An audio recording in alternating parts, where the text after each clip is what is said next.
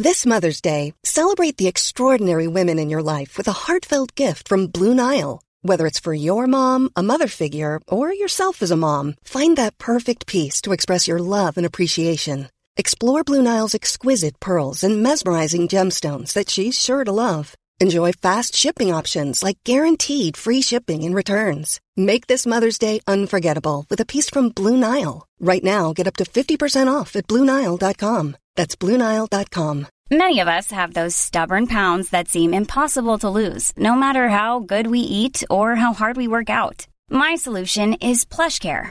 PlushCare is a leading telehealth provider with doctors who are there for you day and night to partner with you in your weight loss journey. They can prescribe FDA-approved weight loss medications like Wagovi and Zepbound for those who qualify. Plus, they accept most insurance plans. To get started, visit plushcare.com slash weight loss. That's plushcare.com slash weight loss.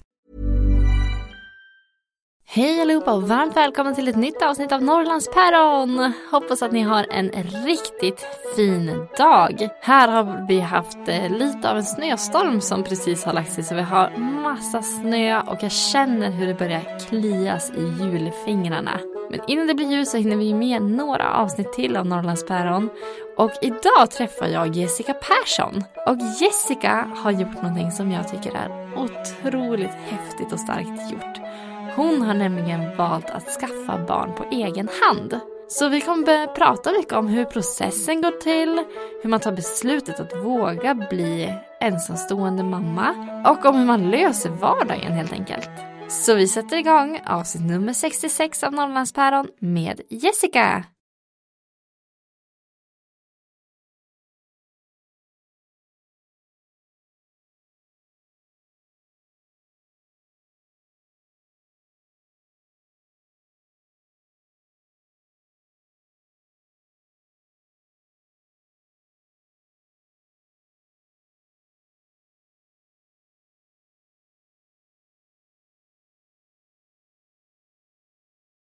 Kissade jag på mig nu eller vad, liksom, vad hände?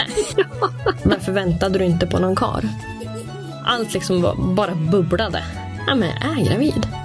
Nu säger han det, nu har ju du karln i ditt liv. Hej Jessica! Hej Anneli! Välkommen till Norrlandspäron. Tack så jättemycket! Hur mår du idag? Jag mår bra, är lite trött, sovit lite dåligt i natt. Men annars så är det jättebra.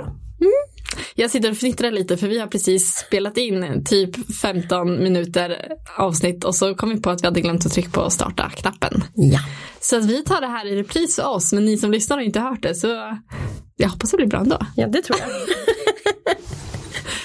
Vem är han som håller dig vaken om nätterna? Det är min lilla son Axel på snart tio månader. Blir tio månader nästa helg. Spännande. Ja, Tio månader. ja. Har han lärt sig krypa, gå? Han kryper för fullt. Mm. Eh, så det har börjat babysäkra hemma. Eller barnsäkra Ja, kanske den det heter. lugna tiden börjar bli över. Den är över, definitivt. det är liksom, hinna med hushållssysslor och sånt, det funkar inte när han är vaken. Nej. Riktigt, utan då är det passa på honom hela tiden. Ah. Mm. För du är ju ensam med han också. Det är jag. Mm. Jag valde att skaffa barn på egen hand. Och det är det vi ska dyka in i nu. Ja, Det ska bli så himla spännande. ja För att vi har ju en gemensam kompis och jag har ändå missat att du har gått igenom det här själv. Ja, Så jag är så nyfiken på mycket. kul. Mm. Mm. Men börja berätta, vart kommer du ifrån? Jag är född och uppvuxen i Brunflo. Bott där i hela mitt liv. Eh, när jag flyttade hemifrån så flyttade jag till Brunflo. Oh, Så jag tog inte steget så jättelångt. Eh, utan jag har alltid trivts jättebra där. Eh, gått skola där, lekis, liksom allt. Eh, har haft alla kompisar där. Så jag har haft liksom ett tryggt nätverk i Brunflo och det har passat mig. vad är det bästa med att bo på ett så litet ställe? Närheten till allt. Eh, det är ju liksom närhet till affärer, förskolor, skolor. Alltså liksom den biten. Jag var liten, jag kunde ju gå överallt. Behövde ju aldrig liksom skjuts eller någonting sånt. Eh, så det tyckte jag var perfekt. Och din familj? Eh, har bott i kärnfamilj hela livet. Mina föräldrar har varit gifta. Om jag räknar rätt så är det 34 år. Eh, två syskon, en stora syster och en lilla syster. Eh, så att vi har varit väldigt tajt familj. Eh, det har vi liksom. Och det känns ju som den klassiska familjen som man har haft omkring sig. Ja, När man växte upp. Det var några som var skilda men många var ju liksom gifta och hade två, tre barn. Och ja, det, det var kärnfamiljer, mamma och pappa. ja men så var det ju. Eh, men, men så är det ju inte riktigt idag, vilket Nej. är helt fantastiskt.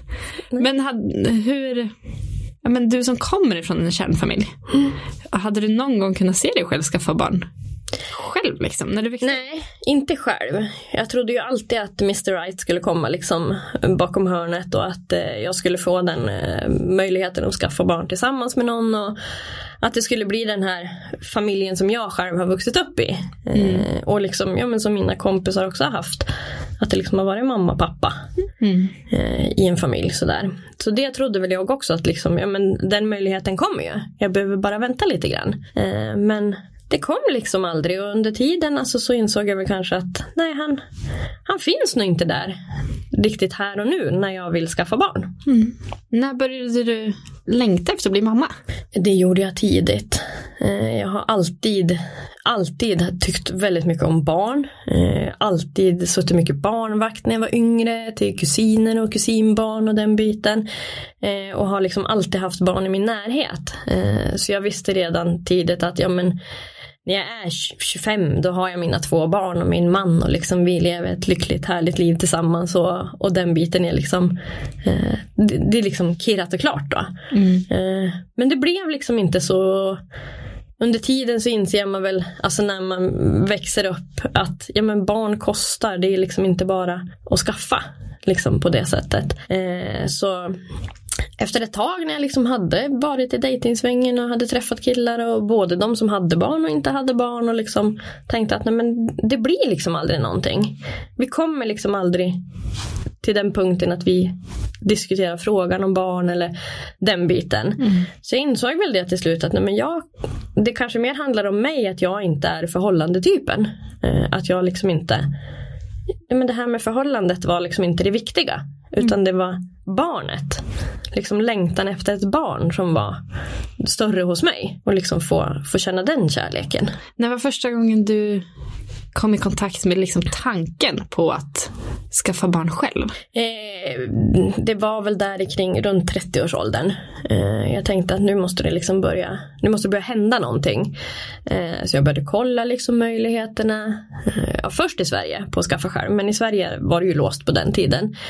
Eh, så Danmark var ju liksom det närmsta alternativet. Eh, så jag började kolla där liksom kostnader, eh, vad det skulle kosta och möjligheter och mm, ja, men kötider och allt sånt. Hur mycket skulle det kosta att göra det i Danmark? Eh, på ett ungefär när man liksom räknar ihop paket och sådär så går det väl ungefär på en 50-60 tusen. Eh, och då beror det också på att ja, men fungerar det på första försöket, ja men då blir det ju billigare. Eh, sen kostar inseminationer olika och en IVF kostar också olika. Eh, så det är liksom olika sådana aspekter man också måste ta med. Eh, men när jag tittade så tittade jag ju på det dyraste alternativet för jag tänkte det är bättre att ta i och så får man liksom se sparar jag på det, ja men då gör jag det. Men kostar det mycket så vet jag vad det kostar. Mm, precis, då är man beredd. Ja, Ja. det var lite så jag kände. Samtidigt som jag började fundera på det så var jag liksom i min utbildning. Eh, för jag började utbilda mig till förskollärare. Och tänkte liksom att nej, men jag vill göra klart utbildningen också så att jag liksom har min ekonomiska grund att stå på. Så att jag har en trygghet i det och den biten. Eh, så då tänkte jag att äh, men jag avvaktar tills jag har studerat färdigt. Men jag liksom hade det. Planen var klar i huvudet. Att liksom Danmark får det bli. Var det jobbigt att, att bara behöva tänka på det själv? Eller hade du någon som du kunde prata med om det? Jag har ju alltid kunnat prata med min mamma. Jag har ju liksom alltid haft en nära kontakt till henne. Eh, och även mina systrar har ju liksom vetat om det länge liksom att eh, tanken fanns där hos mig att jag ville skaffa barn. Ville liksom skaffa barn på egen hand att det inte var någonting som skrämde mig så. Hur reagerade de på det? Eftersom ni ändå är uppvuxen i den här kärnfamiljen. Ja, bara positivt. Ja. Det har liksom aldrig varit någon, något negativt eller liksom någonting så. Utan bara positivt som att, ja, men det, som att det var en självklarhet. Ja, men det är klart att du ska ha barn. Vad skönt. Ja, det var jätteskönt att jag liksom kände på en gång att liksom innan jag ens har dragit igång själva processen så vet jag att familjen har jag med mig. Och det var liksom, ja men det räckte för mig. och ha den tryggheten. Mm. Du fortsätter plugga. Ja. När kände du att nej men nu, nu ska jag börja kolla upp det här? Eh, jag började väl fundera lite mer där mot slutet av studierna. Eh, men fick ju även då nys om att det var på gång att Sverige skulle rösta igenom det här förslaget att Eh, ensamstående kvinnor skulle få göra insemination och IVF i Sverige. Eh, och att då landstinget skulle gå in och bekosta det. Eh, så jag fick en länk skickad av en kollega och det här var i januari tror jag 2016. Då hon skickade att nu är det på gång, nu ska det röstas. Och då kände jag, jaha, nej men nu, nu blir det liksom, nu blir det i Sverige. Och jag såg liksom möjligheten att, ja men då, allt vart så mycket lättare. Mm. På något sätt liksom slippa åka till Danmark, slippa liksom eh, kostnaden liksom för vad det är att liksom skaffa ett barn på det sättet. Mm. Sen var jag beredd att betala det såklart. Det var jag för barnlängtan var så mycket starkare.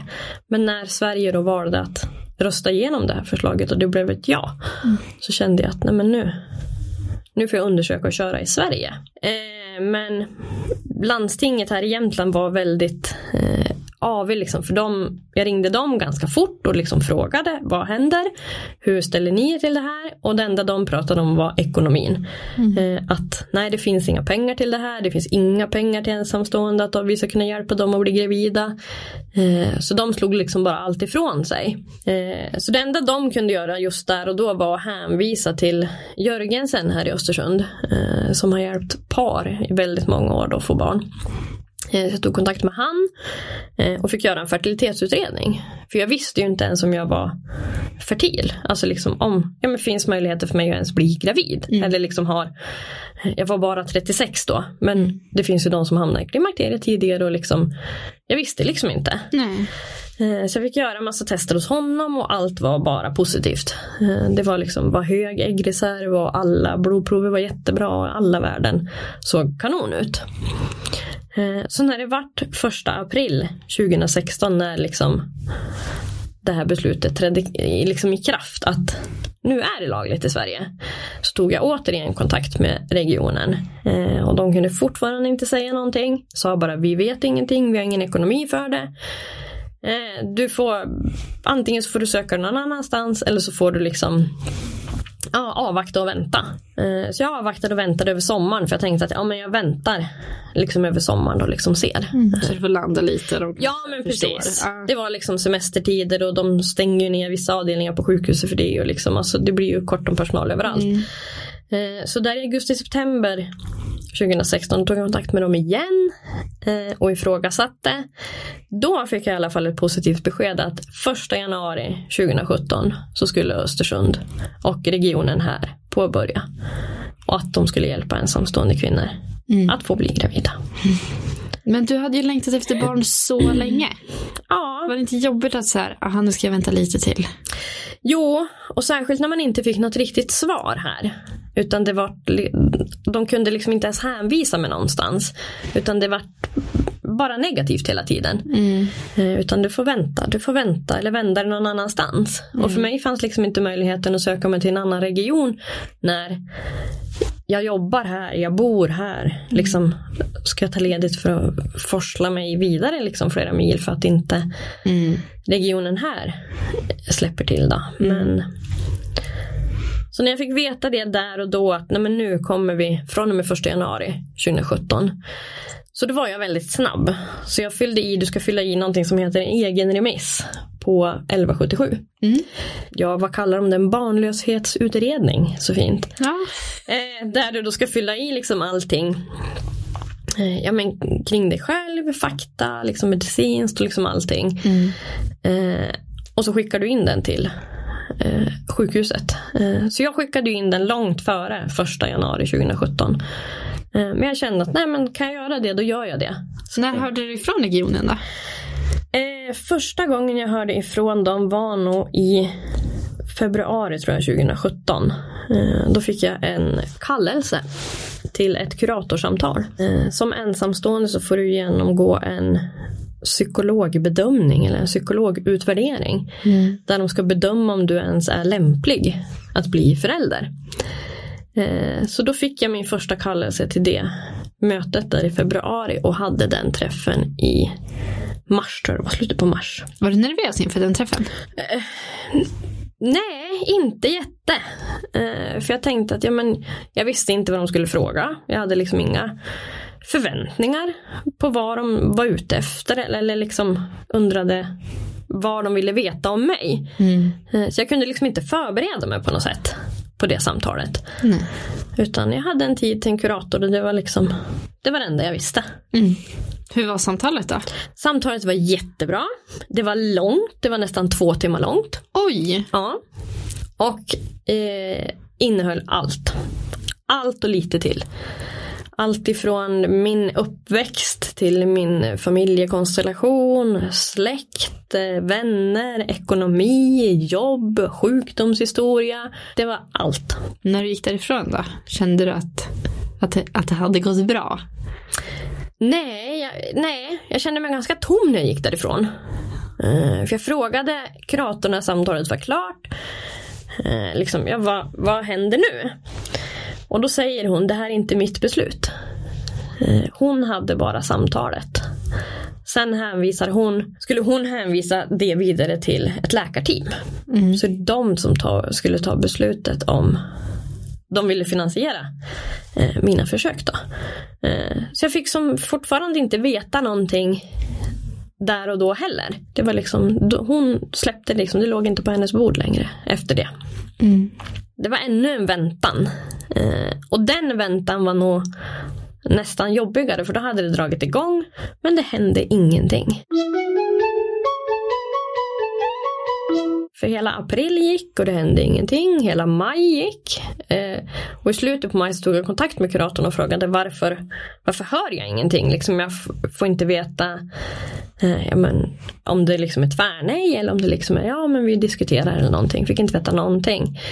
Eh, och då sa hon bara det att Nej, men jag har lämnat det vidare och kan liksom inte jag, jag kan inte och får inte säga någonting mer sa hon. Eh, och då var det ju igen sommar. Och de stängde ner vissa avdelningar på sjukhuset. Så då fick jag vänta igen. Men den väntan var den jobbigaste väntan jag någonsin har varit med om. För jag visste ju inte om jag liksom var godkänd så att säga. Eh, Men sen i slutet på augusti, början på september, då ringde hon och sa att nu är det klart. Du är godkänd. Hur var det på det samtalet? Eh, jättekonstigt. För det var precis som att ja, men det här har jag gått och väntat på så länge nu att liksom bara få veta eh, om jag var godkänd. Så det var allt vart så allt kom på samma gång. Jätteglad, eh, lite rädd. Liksom vad är det jag ska ge mig in på? Eh, vad har jag påbörjat liksom och sådär. Eh, men jätteglad. Väldigt, väldigt glad att det äntligen var beslutat.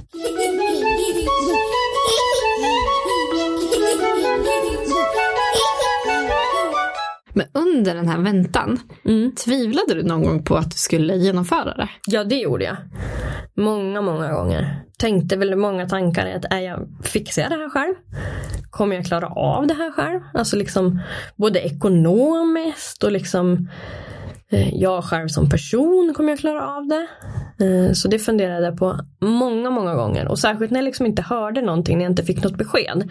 Så tänkte jag att hon har sett någonting i vårat samtal. Som liksom att nej men det här var inget bra eller någonting. Så tänkte jag att det faller på någonting. Det gör det. Så ja, många gånger funderade jag. Men när du fick beslutet då? Tvivlade du då? Eller var det bara att köra? Nej men då kände jag nu vill jag bara köra. Eh, Jag tänkte, min enda tanke var att jag blir inte yngre. Nu vill jag liksom eh, komma igång med det här. Då var jag liksom, hade jag fyllt 37 och kände att nej men nu, nu fick det liksom bära eller brista. Men då får man väl alltså åka någon annanstans? För de gör väl inte det här Nej, i Östersund? Eh, Det enda de gjorde här i Östersund var att en läkare gjorde en första undersökning. Eh, liksom, även då kollade liksom äggstockar och livmoder och sådär. Det är det enda man gör här. Eh, sen blir man remitterad till Umeå. Så på Livio-kliniken i Umeå. Och jag hade väl en himla tur som drog igång min process redan innan de hade släppt på här i Östersund. Att mina papper liksom var klara, jag fick mitt samtal fort och liksom det var färdigt. För när jag kontaktade Umeå så var väntetiden bara ett halvår. Ja. Nu kan väntetiden vara upp till två år. Ah. Så jag hade ju en väldig tur. Så från mitt undersökning som jag hade här i Östersund oktober 2017 så vart jag kallad i april 2018 Kan du inte Umeå. berätta om när du skulle åka till Umeå och göra det här? Då var jag jättenervös. Eh, Jag hade liksom, jag hade alltid, jag har varit öppen på jobbet med den här, att jag skulle genomgå den här processen. För jag ville inte behöva förklara med konstiga bortförklaringar till varför jag tog semester mitt i veckan och varför jag drog iväg och, och den biten. Så jag, liksom, jag var öppen på en gång och sa att det här ska jag göra, det här ska jag gå igenom. Så ni vet vart jag drar iväg. Eh, och det kände jag liksom var viktigt för min del. Eh, så jag började liksom berätta där och sa att nu är det, nu är det liksom på gång. Eh, så när jag liksom hade fått min första tid i Umeå så visste jag att det var en träff med läkare och sjuksköterska. Det var liksom ett första besök. Eh, så på det åkte jag faktiskt själv. Eh, jag valde att just det här första vill jag göra själv. Kände att det, det vill jag ha för min, för min egen skull. Eh, Så jag bokade tåg. Tänkte att jag kommer vara alldeles för nervös för att köra bil själv. Liksom, det är för mycket att tänka på så att nej, tåg, ta med mig någon bok och läsa och liksom bara försöka slappna av. Eh, Så jag åkte upp dagen innan, eh, 24 april faktiskt. Eh, Alla datum sitter i huvudet. Ja, de gör det. Ja, de gör det. Det är liksom, Ah. sitter så starkt. Eh, Så jag åkte upp 24 april. Eh, bodde på hotell för jag tänkte att nu ska jag lyxa till det liksom. Eh, men jag kunde ju inte äta någonting jag var så nervös och liksom allt liksom bara bubblade. I liksom att nu var jag på plats. Nu var jag liksom i Umeå. Eh, Så dagen efter den 25 så hade jag träff med läkare. Eh, Och teamet i Umeå är helt fantastiska.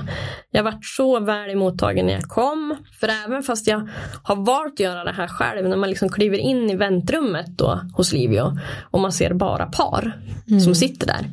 Så känner man ju lite så här, bara, "Jaha, ja det är lite det jag går miste om. Men samtidigt så vet jag att nej, men det är det här jag vill. Jag vill göra det här själv. Jag liksom var där. Men lite så stack det väl till lite sådär att jag är här själv. Eh, Men vart så väl emottagen där. För de visste ju anledningen till att jag kom själv. Liksom så då. Så att det var helt fantastiskt. Gud vad härligt. Ja. Och vad gjorde man den första? Eh, Den första träffen så var det eh, också ett långt samtal med en läkare på en timme ungefär tror jag vi satt och pratade. Eh, Berättade att eftersom att jag då skulle fylla 38 eh, så sa de det att det, enda vi ser är att vi ska göra det i IVF.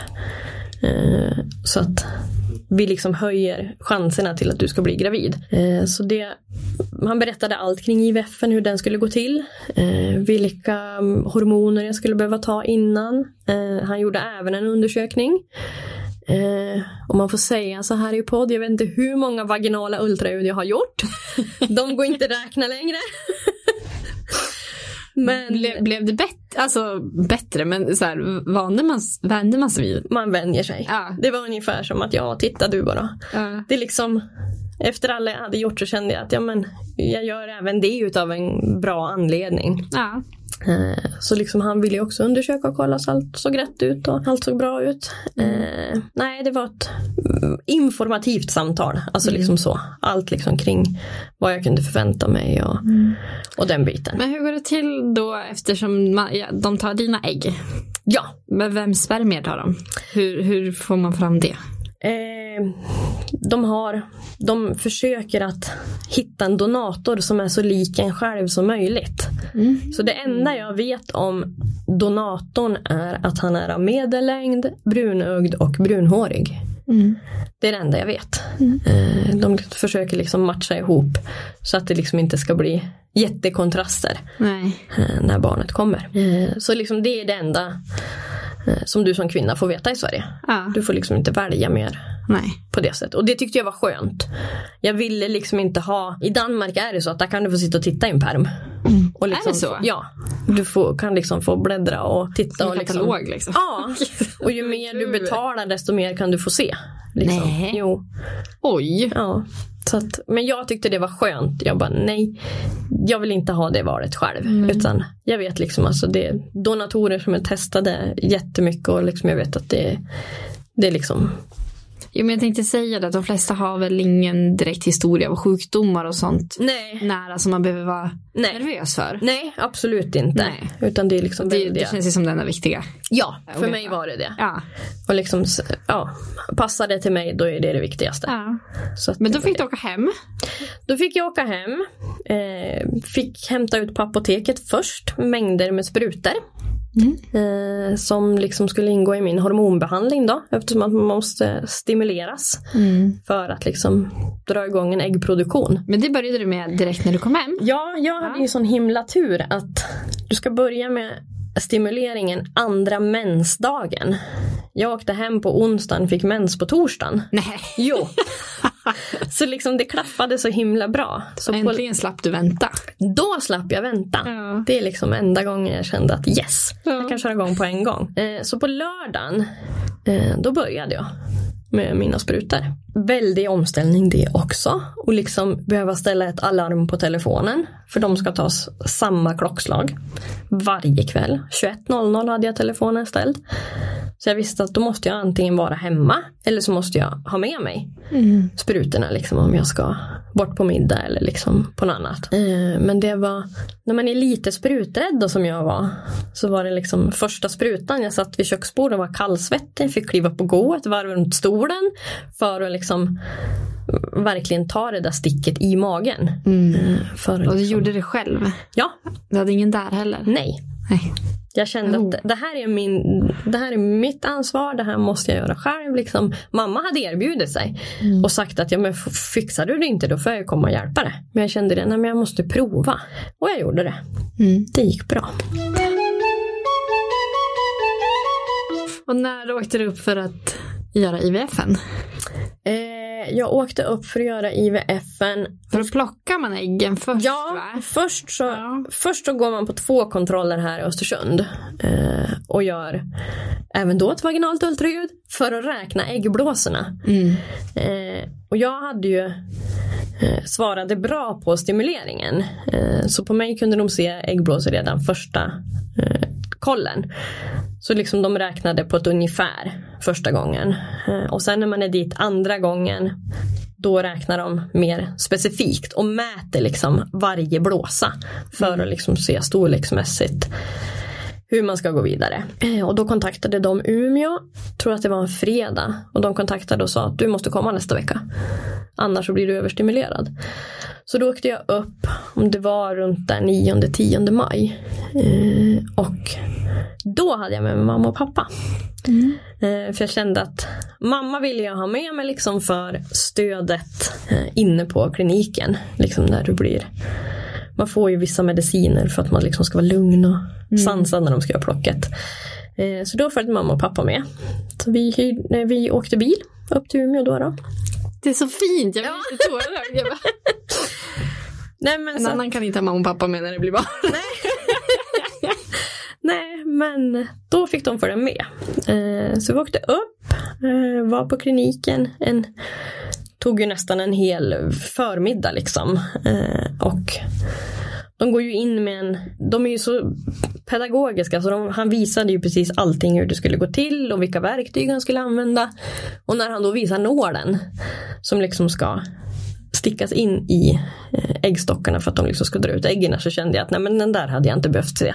Nej. För den är ju liksom jättelång och ganska grov då för att de liksom ska kunna suga ut äggen. Men det gick bra. Som sagt man får bra mediciner Ja, så man bra. håller sig lugn. så det. Gjorde det ont? För död kan vara lite olika. Det gjorde inte ont under själva uttaget. Nej. eh, Men jag fick väldigt ont efteråt. Mm. Eh, Fick liksom ligga med såna här tensplattor Mm. på magen. Det blir som en väldigt, väldigt kraftig mensvärk. Man fick väldigt bra smärtstillande och så fick jag ligga med sådana plattor. Eh, och sen är de ju väldigt noga med att de vill att man ska äta innan man går därifrån. Så att de liksom ser att man har fått i sig. För du ska vara fastande när du kommer. Mm. Eh, så man fick inte gå därifrån förrän man hade ätit upp sin smörgås, druckit sin juice och sin kaffe. Mm. Eh, men eftersom att jag fick så ont så vart jag kvar lite längre. Mm. I alla fall. Men då var, då var den gången klar. Då var den gången klar. Ja. Och det jag fick veta där och då var att de hade fått ut 14 ägg. Eh, vilket de tyckte var jättebra på grund av min höga ålder sa de. Ja. Och då kände jag så jag ska behöva känna mig gammal Ja, också nu. Tack! ja. Eh, så de sa liksom, jag har 14 ägg och så frågade jag liksom, så bara, ja men vilka kommer att befruktas? Nej men alltså det är 14 bra ägg, sa hon. Så alla kommer att befruktas. Jaha, så. Du bara, men jag vill inte ha 14 barn. Nej precis, det kändes liksom som att ha 14, det var så mäktigt så. Men då for vi hem och det var en onsdag. Det enda jag visste där och då var att antingen så blir det insättning på fredagen eller så blir det på måndagen. Så jag tänkte liksom så bara, men gud ska vi stanna två nätter till i Umeå liksom? Vi bodde på en camping och det fanns ledigt. Men nej, sa de, åk hem. För största sannolikheten är att det blir på måndag. Jaha, så då får vi hem och så ringde de på fredag morgon och sa att insättning Flexibility is great. That's why there's yoga. Flexibility for your insurance coverage is great too. That's why there's United Healthcare Insurance Plans. Underwritten by Golden Rule Insurance Company, United Healthcare Insurance Plans offer flexible, budget friendly coverage for medical, vision, dental, and more. One of these plans may be right for you if you're, say, between jobs, coming off your parents' plan, turning a side hustle into a full hustle, or even missed open enrollment. Want more flexibility? Find out more about United Healthcare Insurance Plans at uh1.com. Imagine the softest sheets you've ever felt. Now imagine them getting even softer over time. That's what you'll feel with Bowl and Branch's organic cotton sheets. In a recent customer survey, 96% replied that Bowl and Branch sheets get softer with every wash. Start getting your best night's sleep in these sheets that get softer and softer for years to come. Try their sheets with a 30-night guarantee. Plus, get 15% off your first order at bowlandbranch.com. Code BUTTERY. Exclusions apply. See site for details. Many of us have those stubborn pounds that seem impossible to lose, no matter how good we eat or how hard we work out. My solution is PlushCare. PlushCare is a leading telehealth provider with doctors who are there for you day and night to partner with you in your weight loss journey. They can prescribe FDA-approved weight loss medications like Wagovi and Zepbound for those who qualify. Plus, they accept most insurance plans. To get started, visit plushcare.com slash weight loss. That's plushcare.com slash weight loss. Blir på måndag.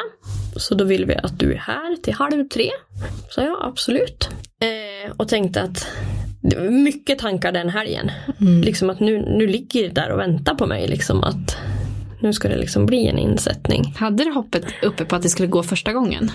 Nej, jag var så inställd på att eh, en IVF säger om liksom att du får i ett paket så ingår det tre försök. Har du tur så är du gravid på tredje försöket. Så jag var så inställd på att nej men jag åker väl upp, jag blir en erfarenhet rikare. När jag liksom har gjort en insättning så vet jag liksom hur det går till. Eh, så jag får upp på måndagen och då får jag upp själv. Eh, För då tänkte jag att nej men det här vill jag också ha själv. Liksom just det här momentet. Så jag får upp och tänkte att det kanske tar ett tag. Men nej, insättningen var liksom gjord på två minuter och så var det, fick man kliva upp ifrån britsen och gå och klä på sig och åka hem. Så det var som, jaha, men vad, vad ska jag göra nu då för att den inte ska åka ut? Ja.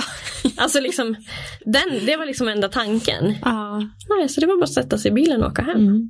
För sen kommer det något som kallas ruvardagar va? Sen kommer ruvardagarna. Hur var Eh, de? Ja, eftersom att jag var så inställd på att det inte skulle ta så kände jag att jag kunde liksom inte oroa mig för någonting som inte skulle bli någonting. Lite så kände jag. Att det här kommer i alla fall inte fästa, jag kommer att få göra om det. Eh, och jag fick liksom hoppas på de eh, äggs, eller embryon då som det heter, som fortfarande liksom låg på mm, i sån delningsprocess innan de skulle frysas. Så jag tänkte jag får fortfarande hoppas på dem. Liksom att det, det blir något med dem så jag kan använda något. Eh, så mina ruvardagar var liksom sådär bara, nej men jag, jag tar för givet att det kommer inte bli någonting. Men din familj och dina vänner då? Var, var de mer exalterade än dig? Nej, för jag lät dem inte vara det. Nej. Nej, jag var mer sådär att nej, ta inte ut någonting i förskott. Det var nästan så inte jag ville prata om det. Alltså liksom att jag ville liksom på något sätt skjuta det ifrån mig så att jag inte skulle bli så besviken när det väl släppte. Men hur gick det då? Jag blev, hur gick det? Det gick bra.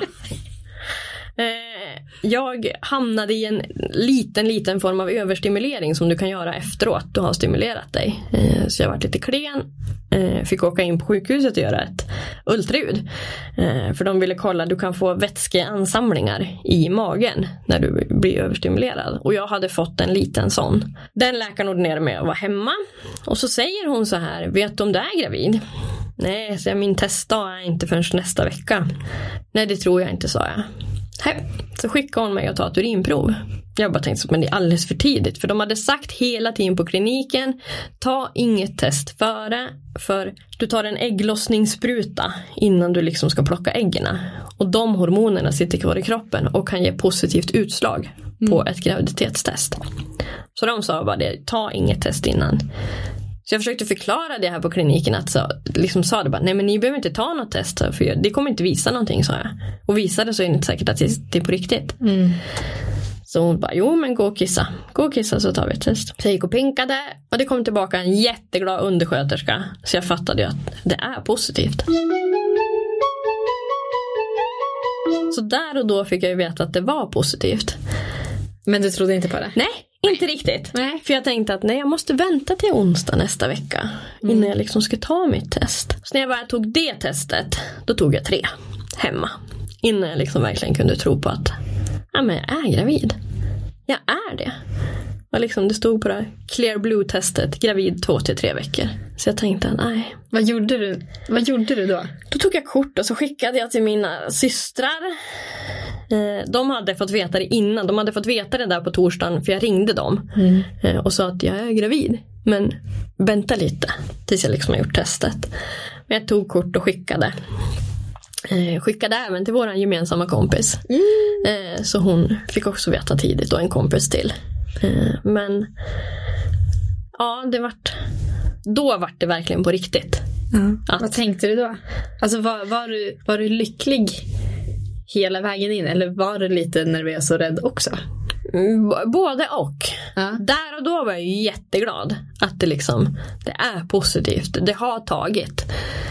Eh, Men samtidigt så tänkte man ju ja, men, och det förstår jag är säkerligen oroskänslor som alla gravida har. Ja, men jag måste passera de här 12 veckorna och liksom komma igenom den biten.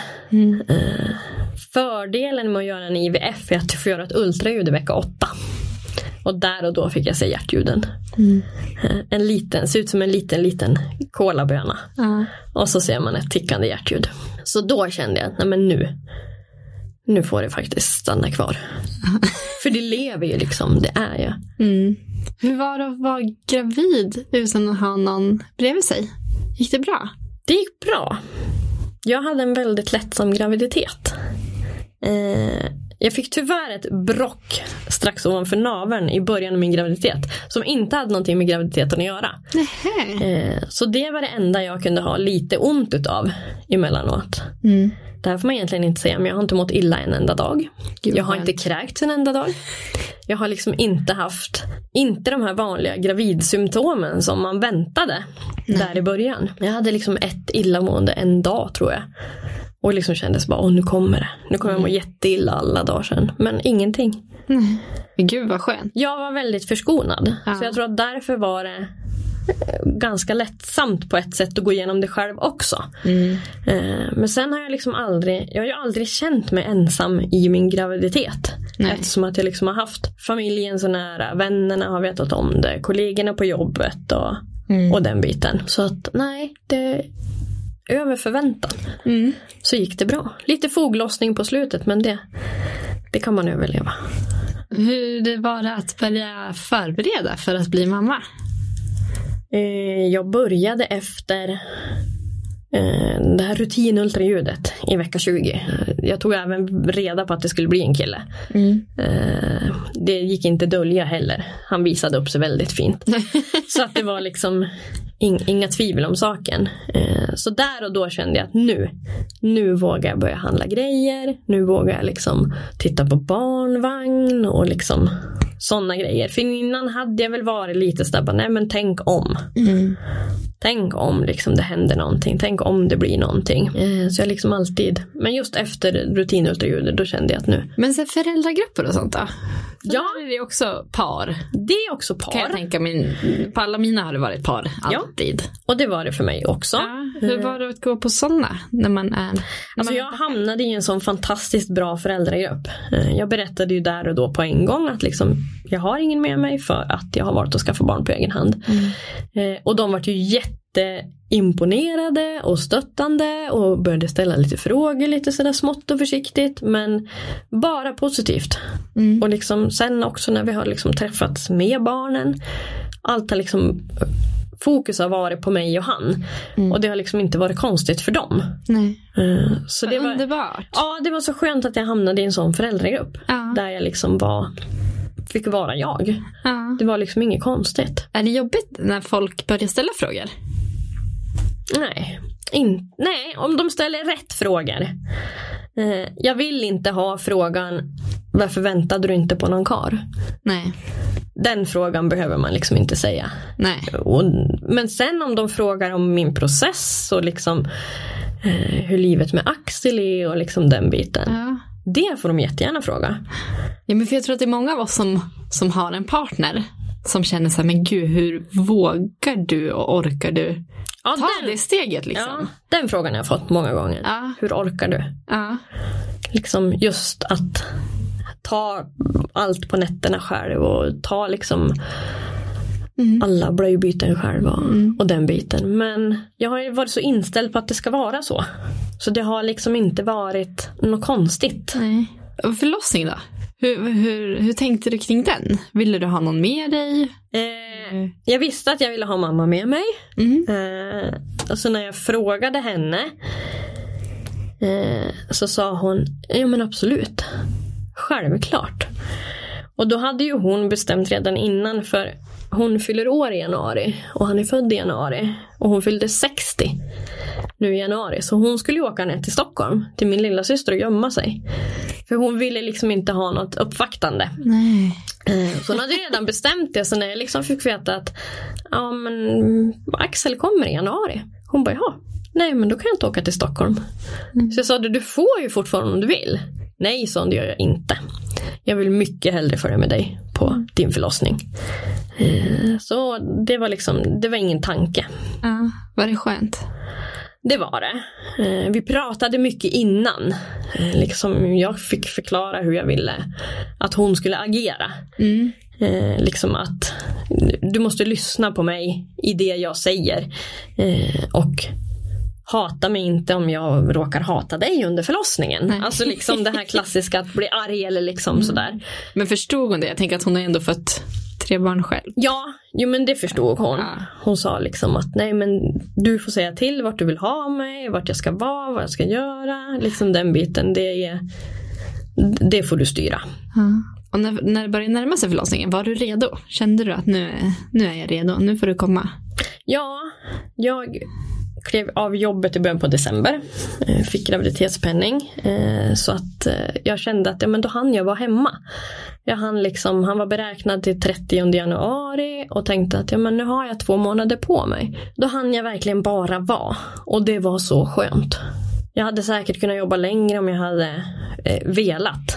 Eh, men jag kände att nej, för min egen skull så måste jag vara hemma. Mm, bara landa. Ja, bara få landa, bara få vara liksom. Och när satte förlossningen igång? 15 januari. Alltså två veckor Ja. tidigt typ? Åh. Prick två veckor tidigt. Eh, Jag satt hemma i soffan. Tyckte att jag hade mått dåligt hela dagen. Jag hade haft halsbränna konstant hela dagen och tyckte att nej men, mådde liksom kände typ så här förkylning, influensa, liksom så här känning i kroppen och tyckte att ja men gud. Eh, så jag ringde mina föräldrar och frågade om de kunde ta mina hundar så att jag liksom slapp kuta ut med dem flera gånger och sådär. Så de var och hämtade dem och så tyckte liksom att nu kan jag bara vila och vara. Så på kvällen klockan 10, 22.00 exakt. Eh, så ska jag kliva upp ifrån soffan och så känner jag hur någonting rinner efter benet. Jag bara va? Nej men kissade jag på mig nu eller vad liksom, vad hände? så jag gick, gick, skyndade mig liksom upp och ställde mig på golvet och då bara rinner det ju. Så jag tänkte att nej, det är alltså vattnet som går nu. Så då ringde jag mamma. Jag hade liksom, jag hade varit, hade liksom läst att tre veckor innan så ska du ha BB-väskan packad och klar. Liksom. Så den var ju packad och klar. Mm. Stod och väntade liksom i sovrummet. Så jag ringde mamma och sa att mitt vatten har gått. Hopp. Väckte pappa för han hade gått och lagt sig. Upp med han, hämta mig och in på, eh, på förlossningen. Jag ringde först och frågade om det var någon, om jag skulle komma. Ja, sa de har vattnet gått så måste du komma in så vi får kolla. Eh, men jag hade ju inga verkar. Inte en enda verk hade jag haft liksom under dagen, inte liksom känt. Han hade ju sparkat och rört sig, det hade jag känt. Mm. Men liksom inga verkar. Eh, så vi kom in och fick åka hem. Mm. De liksom kollade att hjärtljuden var där och liksom allt såg bra ut och hon sa det kom tillbaka morgon bitti klockan åtta. Vi öppnar då. Eh, så kom tillbaka då så kollar vi igen. Gör vi en ny CTG-kurva och kollar. Ser allt bra ut då så får du åka hem igen. Har inget hänt till på torsdag sa de. Då sätter vi igång dig. Ja, tänkte jag, for hem. Så säger mamma liksom när vi är på väg hem så säger hon som ska inte du sova hos oss ikväll då utifall att. Och blir det ingenting så har du ju ändå liksom ja men så kan du käka frukost hos oss och sen åka hem. Mm. Ja, tänkte jag, det blir, det blir ganska skönt. Så vi får hem och kom väl hem vid två på natten. Så sa jag det bara, men jag går och lägger mig på en gång så får jag sova då. För jag var så trött. Hinner väl inte mer än gå och lägga mig så drar verkarna igång. De drog igång med full fart. Pang på, jag hann inte andas emellan. Jag hann liksom inte, jag hann inte klocka. Jag hade ju hämtat en sån här verkapp som jag liksom skulle klocka mm. verkarna liksom som man ska göra sådär mm. ordentligt.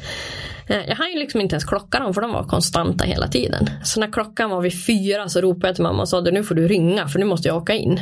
Eh, så vi åkte in och de gjorde undersökning då på en gång för hon sa nu kan jag kolla för innan hade de inte velat kollat om jag var öppen eftersom inte verkan hade startat. Mm. De kollade och jag var 6 cm öppen. Åh herregud. Ja. Vilken lycka. Så det gick väldigt fort. ja. Så att Eh, och det enda jag ville ha då var ryggmärgsbedövning. Mm. Jag hade ju så fruktansvärt ont. Eh, och det såg de på mig. Eh, så de var ju lite sådär i valet och kvalet om det hade gått för långt eller om det liksom var. Eh, men hon sa att du har tur. Uh, för narkosläkaren är här uppe och sätter en ryggmärgsbedövning så jag hämtar han på en gång så får han lägga på det. Uh, så jag fick den och sen var jag i himmelriket. Mm. Ja det hjälpte. Ja, ja, det hjälpte så jag kände liksom det att nu kan jag liksom få vila. Mm. Uh, och liksom sådär så det var jätteskönt. Och då låg du där och visste att snart kommer han. Snart kommer han. Då visste jag liksom att nu behöver jag inte åka hem. Nej. Var du peppad? Eh, nja. Eh, jag har ju extremt låg smärttröskel. Så jag kände att lite rädd var jag. Eh, för att liksom jag visste ju att det skulle göra ont, det visste jag ju inte dum på det sättet. Men jag tänkte att hur ont kommer det göra? Mm. Eftersom att alla som har fött barn säger det, du kan inte jämföra det med någonting annat. Och speciellt när man har haft så ont liksom innan bedövningen. Ja, liksom i verkarbetet och ah. den biten. Eh, men jag tänkte att min, mitt enda fokus där och då var att nu måste jag försöka vila. För jag hade ju varit vaken hela natten. Och så vid halv åtta så kommer eh, dagpersonalen in och så säger ju hon också så bara, ja hur känns det liksom? Jag känner att du har verkar och liksom sådär. Ja, så jo jag, jag, kan ju känna det ibland sa jag. Att det liksom spänner till men inget mer. Nej, sa men då ligger ryggmärgsbedövningen bra och liksom sådär. Och så säger hon så bara, jag vill undersöka också och se om det har hänt någonting. Eftersom att det kan stanna av när man har fått ryggmärgsbedövning. Så hon undersökte mig där strax efter halv åtta. Eh, och då var jag 10 centimeter öppen. Och då min första tanke då, jag tänkte högt och sa det till henne, får jag inte sova nu alltså? Ska jag krysta nu sa jag. Hon bara nej, nej, nej, nej, nej, nej, han ligger för högt upp. Så du behöver inte oroa dig. Han ska inte ut än. Men gud vad skönt tänkte jag. Eh, och så la jag mig ner och så skulle jag vila. Eh, men så började hans puls, Axels puls gick upp och låg så högt hela tiden. Eh, och då vart jag orolig. För då tänkte jag att ja, men, vad, är det farligt för han?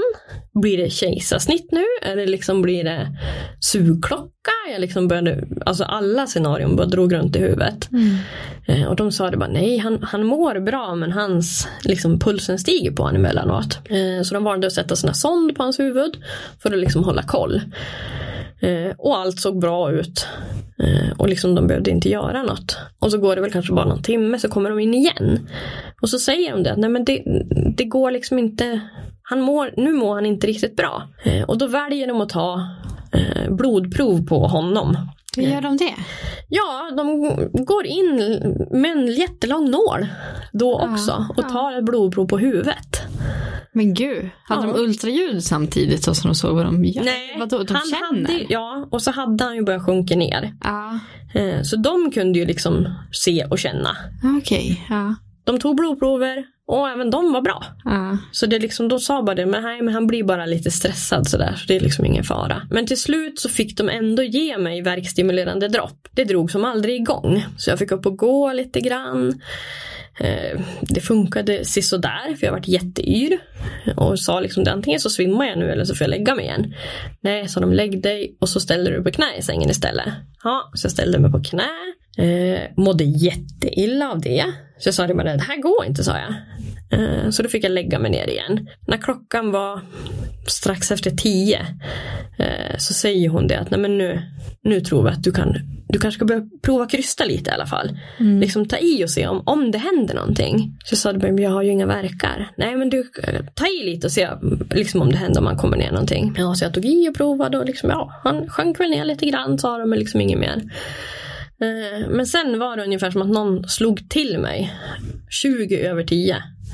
Då drog liksom riktiga krystverkarna igång. Eh, Och då insåg jag liksom alltså, jaha, det är den här smärtan de har pratat om. Det gjorde så fruktansvärt ont. Jag skällde ut barnmorskorna, undersköterskorna som var där inne. Jag var inte trevlig. Det var jag inte. Och liksom försökte göra allt. Jag försökte ett tag så vet jag att jag tänkte tanken att nu kliver jag upp och går ifrån. Det här, jag, jag, jag orkar inte. Det här vill jag liksom inte vara med om. Jag vill se mitt barn. Men det här, nej det här vill jag inte vara med om. Så liksom i pausen mellan krystverkarna så bad jag om ursäkt och liksom ja, förlåt, förlåt för att jag svor åt dig och liksom var otrevlig. De bara nej det är ingen fara.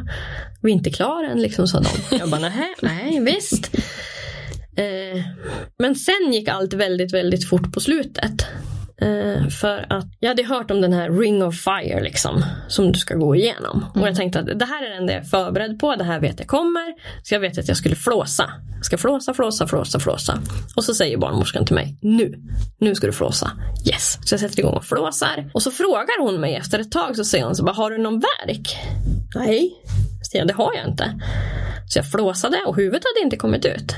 Så jag flåsade och hon säger nu kommer han och plupp så var han ute. Så jag krystade aldrig ut honom. Nej. Han bara gled ut liksom. Exakt. Nej, Han bara gled ut. Och vad sa, skönt. ja, Eller? ja, fast både och. Jag gick liksom miste om det enda jag var förberedd på. Ja. Liksom det här Du fick inte ring of flåsande. fire. Nej, utan han bara kom ut. ja. Mådde han bra när han kom ut? Ja, han mådde jättebra. Skrek på en gång och det var som många säger den skönaste känslan. Att han liksom, han var där och då på en gång. Hur kände du? Eh, Jag minns att jag grinade jättemycket. Eh, Jag minns även att min mamma grinade men det minns inte hon själv. Nej. Nej. Så jag sa, men kommer du inte ihåg det? Hon bara, nej det kommer jag inte ihåg. Eh, Men liksom, hon tyckte väl bara där och då att det var liksom så häftigt att han, han var där.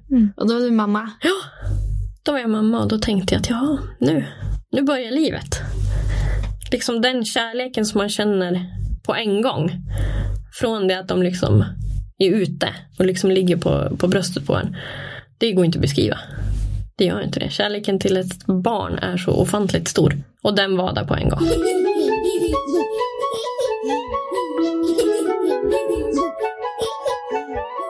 Men nu är han ju tio månader. Ja. Hur har de här tio månaderna varit? Början var jobbig. Eh, han kom inte igång med amningen. Eh, vi fick åka på amningsmottagningen varannan dag. Eh, vi låg kvar på BB tre dagar. Det var jätteskönt. Eh, sen fick vi åka tillbaka varannan dag för att han eh, jag tyck, tyckte ju att han fick i sig. Liksom, han hade rätt grepp sa de på BB och det var liksom inga problem. Eh, och han sög bra på bröstet och ja, det liksom, jag tyckte det funkade bra dagtid. Nätterna var hemska. Han skrek sig igenom hela nätterna. Eh, jag trodde att jag har fått ett kolikbarn. Eh, pratade med dem på amningsmottagningen. De sa också att ja, han har tappat lite mer i vikt men inget akut så sa de. Så fortsätt som du kör på. Jag gav lite extra ersättning gjorde jag. Eh, men fredag när vi var inne, han var en och en halv vecka. Då blev vi akut inlagda. För då hade han gått ner så mycket i vikt. Mm. Eh, och det var det jobbigaste jag någonsin har varit med om. Man tror att, att han har liksom har, han har ätit det liksom. Det har funkat liksom. Han har legat vid bröst och han har sugit. Eh, men det visar sig att han har liksom inte, i princip inte fått i sig någonting. Eh, och liksom att vara så ovetandes så, som mamma när man tror att man gör det bästa för sitt barn. Och så var det inte så. Han fick sond på en gång, de liksom pumpade i han mat. För de sa där och då liksom att han är, eh, han, han är på väg att bli liksom undernärd. Och de sa samtidigt, du har inte gjort något fel. Det bara blev så här. Eh, så de ville ju liksom kolla om jag hade mjölkproduktion och alltihopa så jag fick ju pumpa. Pumpade liksom tre överfulla flaskor.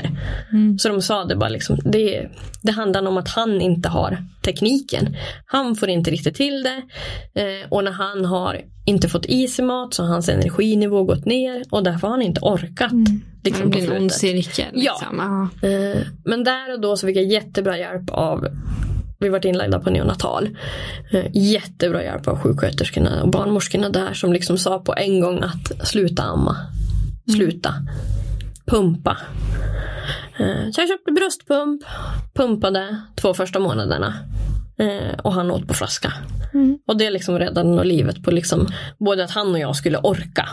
Eh, Och jag hade sånt att han tog flaskan på en gång. Inget knussel fram. Gud vad skönt. Ja, Lät du dina närmaste hjälpa till att mata han? Ja, Ja. min mamma bodde hos mig de första månaderna. Nej! Ja. Vad mysigt! Eh, jag hade frågat henne och jag hade väl någonstans tänkt att två veckor räcker säkert. Liksom, då jag kom in i rätt rutiner och alltihopa. Men nej. Det slutade så att det vart väl nästan tre månader. ja. Eh, men det var jätteskönt.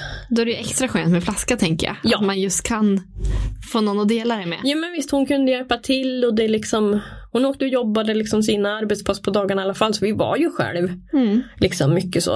Eh, Men skönt att liksom ändå bara kunna ha någon där på nätterna. När han liksom var uppe och åt och jag kunde kanske sova lite mer dagen efteråt om det hade varit jobbig natt. Och för nätterna och sånt det tog jag själv. Mm.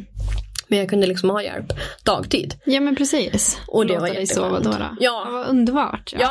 och jag tror att mamma tyckte nog att det var väldigt mysigt att få komma så nära på en gång. Ja. ja, de måste ju få en fantastiskt fin relation. Ja det har de. Det är det jag tänker också, att man hakar upp sig så mycket på mamman och pappan ofta. Och kanske oftast också mammans roll när Ja. det är nyfött barn. Men att just att se att den här anknytningen kan ju bli till andra föräldrar. Ja. Det behöver inte vara den som biologiskt har fött barnet. Nej. Och så har det blivit liksom. Han är väldigt nära min mamma och mina systrar och liksom min systers man och min pappa såklart. Och Ja. liksom, Han har ju sin familj. ja han har ju det. Ja. Han har en stor familj. Ja, så himla fint. Ja. Men har du, för du berättade ju att du har varit väldigt öppen med hela din resa med kollegor och så. Mm. Har du någon gång stött på någon negativ kommentar eller någon fördom om, om det här med att skaffa barn själv? Nej, det har jag faktiskt inte. Aldrig. Den enda liksom kommentaren jag fick eh, det var från min, min moffa. Eh, när jag berättade där i startgroparna att jag planerar på att skaffa barn på egen hand. Eh, och hans enda tanke var ju att ja, men det är ju lättare om du har en kar. Eh, men nu har han helt släppt den tanken och Axel är ju liksom det finaste han liksom har. Nu har jag ju liksom två barnbarnsbarn. Min lilla syster fick ju i maj. Nu säger han det, nu har ju du karln i ditt liv. Ja, du skaffade den själv. Ja, du himla behöver smart. ingen annan. Ja men precis, fick det jag ville ha. Ja, men din familj och dina vänner som har varit omkring dig. Mm. Finns det någonting som de har gjort som du har tyckt varit bra? Bara finnas där. Alltså visa kärlek till Axel. Att han liksom är viktig för dem. Och att det liksom inte är något, alltså, något konstigt att jag har valt att skaffa barn på det här sättet. Utan att de stöttar, hjälper till och den biten. Utan bara finnas där. Komma och hälsa på. Med tanke på allt som du har gått igenom nu. Mm. Vad hade du velat sagt till dig själv i början när du, när du gick i de här funderingarna på om du ens skulle göra det? Var inte så orolig. Jag var mycket orolig. Eh, Men så här i efterhand så liksom det, det fanns ingenting att vara orolig för. Så det är liksom nog det, det största. Jag vet att jag gick på, när jag just hade passerat den här tolfte veckan när jag hade gått ut med det så skulle jag åka på Ed Sheeran-konsert i Stockholm. Jag vet att jag tänkte där på konserten att oh, är det för högt ljud för bebisen? alltså liksom bara sådana tankar. Samtidigt så vet jag att nej, men det, var, det var ju ingen fara.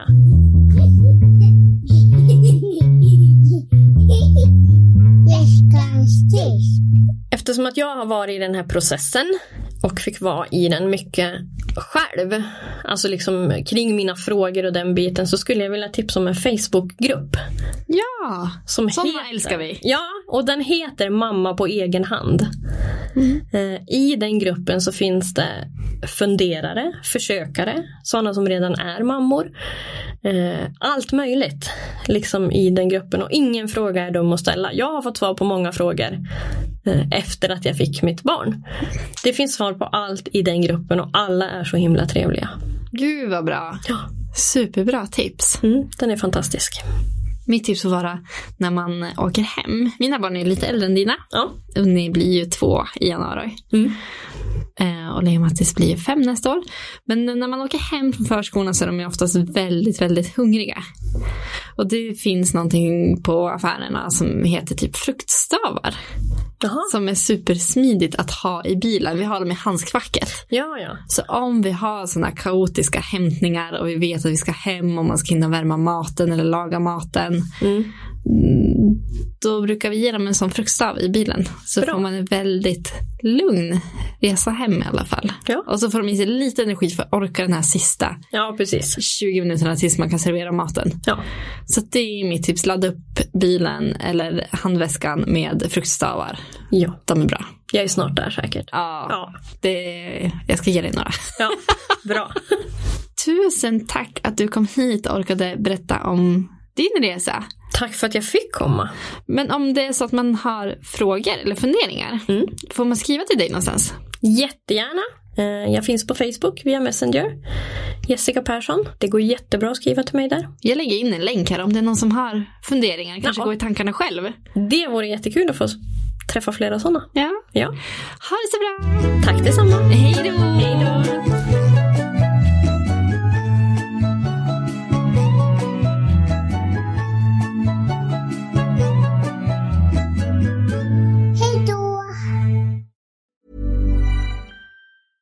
Hey, it's Paige DeSorbo from Giggly Squad. High quality fashion without the price tag. Say hello to Quince. I'm snagging high-end essentials like cozy cashmere sweaters, sleek leather jackets, fine jewelry, and so much more. With Quince being 50 to 80% less than similar brands. And they partner with factories that prioritize safe, ethical, and responsible manufacturing. I love that. Luxury quality within reach. Go to quince.com slash style to get free shipping and 365 day returns on your next order. Quince.com slash style. Imagine the softest sheets you've ever felt. Now imagine them getting even softer over time. That's what you'll feel with Bowl and Branch's organic cotton sheets. In a recent customer survey, 96% replied that Bowl and Branch sheets get softer with every wash. Start getting your best night's sleep in these sheets that get softer and softer for years to come. Try their sheets with a 30-night guarantee. Plus, get 15% off your first order at bowlandbranch.com. Code BUTTERY. Exclusions apply. See site for details.